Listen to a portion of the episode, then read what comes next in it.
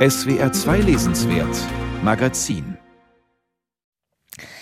Mülltrennung und Wiederverwertung, die werden nicht nur in Deutschland sehr groß geschrieben, auch in Österreich ums Recycling, um den ewigen Kreislauf von Müll und Material geht es im neuen und neunten Brennerkrimi von Wolf Haas mit dem Titel Müll.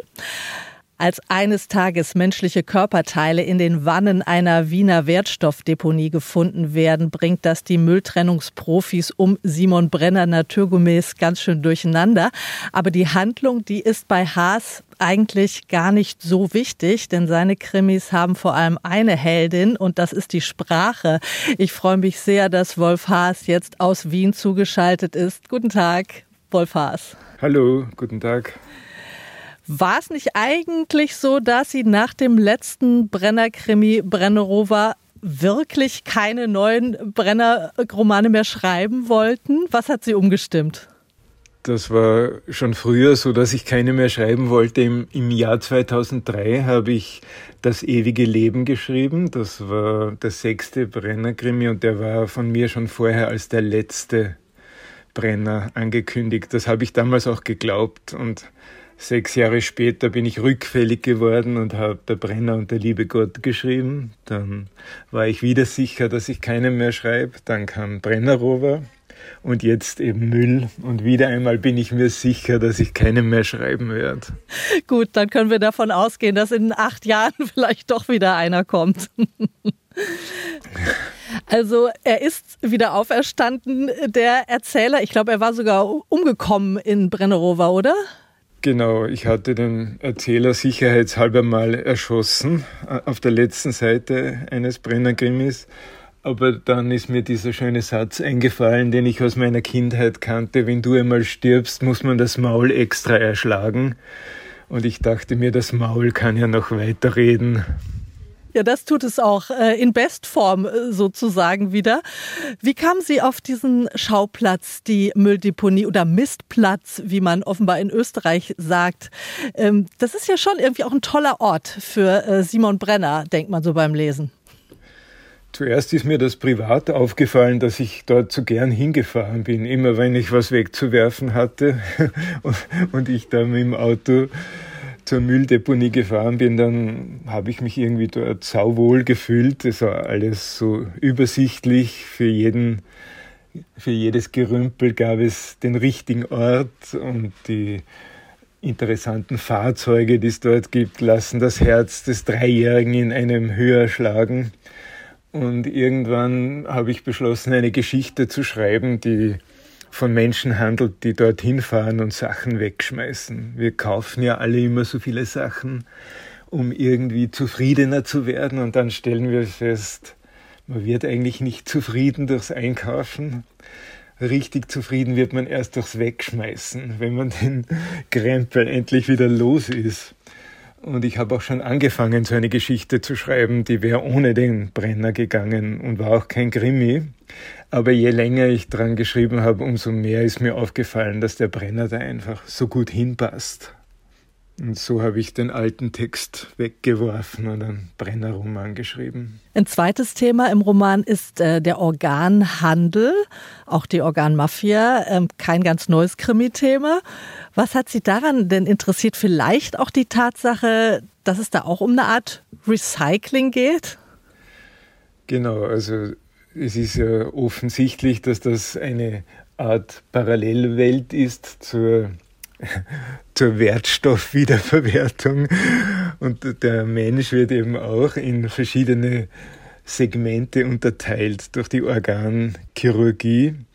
Wir möchten uns ja gern als etwas Ganzes begreifen, aber die Organmedizin sieht uns einfach als, äh, als Materiallager sozusagen, wo man so manches wiederverwerten kann und genau diese Parallele zur Mülltrennung hat mich eben interessiert. Gar nicht so sehr dieses Organmafia-Thema, das eigentlich schon oft genug abgehandelt wurde in Krimis. Kommen wir mal auf die Form. Sie haben schon Krimi jetzt angesprochen. Ähm, was gefällt Ihnen an dieser sehr klaren und eigentlich sehr einfachen Krimi-Struktur beim Schreiben? Für mich war das ursprünglich so, dass ich mich vor allem für experimentelle Schreibweisen interessiert habe und mit äh, so Plotromanen ziemliche Probleme hatte und auch heute noch habe. Also ich könnte so ein Buch wie Der Herr der Ringe nicht lesen, da wird mir schon nach 20 Seiten langweilig. Für mich sind Bücher immer nur dann interessant, wenn sie unabhängig von ihrem Inhalt, der erzählt wird, auch noch einen Reiz ausüben. Aber die experimentelle Schreibweise hat eben den Nachteil, dass sie so unendlich langweilig wird, genau, genauso wie die Plot-Schreibweise schnell langweilig wird. Interessant finde ich es eigentlich nur, wenn sich diese beiden Ebenen der Literatur irgendwie die Waage halten oder in einem interessanten Spannungsverhältnis stehen. Und der Krimi ist eben so eine klare Handlungsstruktur, die mir geholfen hat, einfach mal einen, einen Plot zu haben, der sozusagen von selbst vorhanden ist und wo ich mich dann um eine interessante Erzählweise kümmern kann. Ja, und die eigentliche Heldin, habe ich schon am Anfang gesagt, das ist bei Ihnen eh die Sprache. Es gibt diesen eben ganz eigenen, ja schon berühmten Brenner-Sound. Wir hören uns äh, einen kurzen Ausschnitt an aus Müll. Da geht es um die Körperteile, die auf der Deponie auftauchen, Leichenteile ja eigentlich, und die dann das Ordnungssystem dort etwas sprengen. Knie in Wanne 4. Da kannst du von einem Kreislauf nur träumen. Menschliches Knie wäre natürlich, wenn schon Biomüll, Wanne 19. Oder zur Not, zur äußersten Not von mir aus Kompost, Wanne 12. Also abgesehen davon, dass ein menschlicher Körperteil am Mistplatz nichts zu suchen hat, das muss ich hoffentlich nicht extra sagen.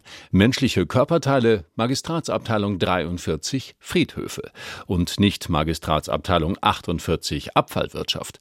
Aber rein von den Wannen Wannen her gedacht, sag ich, Wanne 12, Wanne 19, da lass ich mit mir reden. Aber sicher nicht Wanne 4.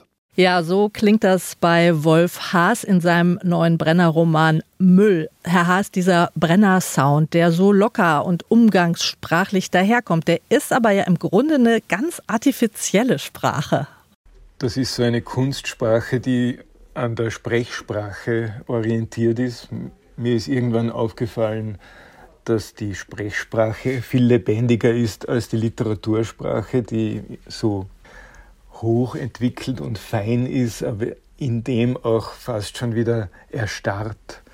Und man könnte ja fast eine Literaturgeschichte schreiben, dass immer wieder anhand dieses Themas, dass immer wieder Autoren und Autorinnen versucht haben, die Literatur ein bisschen zu erfrischen, indem sie den Straßenjargon in die Literatur hineingeschmuggelt haben. Ja, das haben ja schon die Dichter des Sturm und Drang so gemacht oder die Naturalisten. Immer wieder gibt es diese interessanten Sprachebenen, die eigentlich verboten sind in der Literatur, weil sie primitiv sind oder von den falschen Leuten gesprochen wird. Und diese Sprache ist aber in Wahrheit viel lustiger.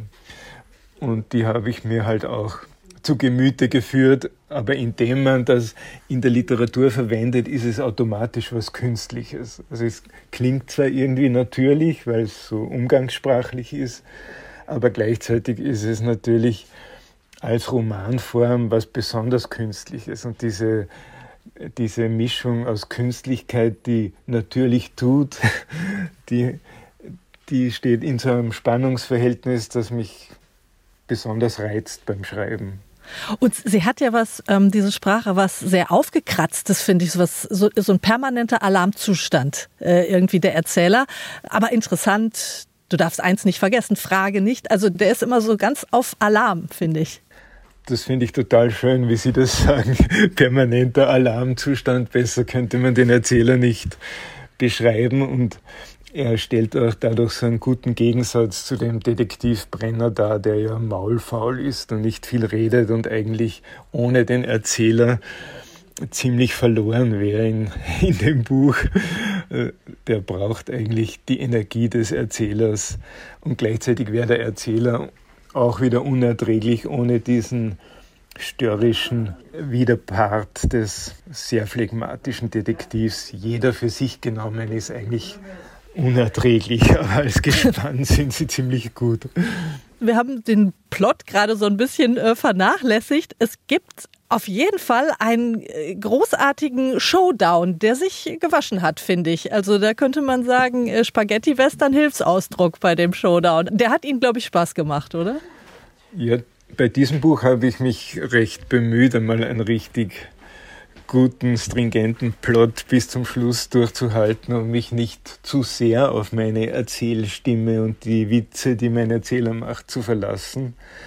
Und ich habe mich sehr darauf konzentriert, dass das gegen Schluss, dass da ordentlich die Post abgehen soll. Es war gar nicht so einfach für jemanden, der eigentlich das Plotschreiben verachtet, so einen stringenten Showdown zusammenzudrehen. Aber jetzt muss ich sagen, es, ich glaube, es ist ganz, es nimmt ganz gut Fahrt auf gegen Schluss. Ja, vielen herzlichen Dank, Wolf Haas. Sein neunter Brennerroman Müll ist bei Hoffmann und Kampe erschienen. Vielen Dank.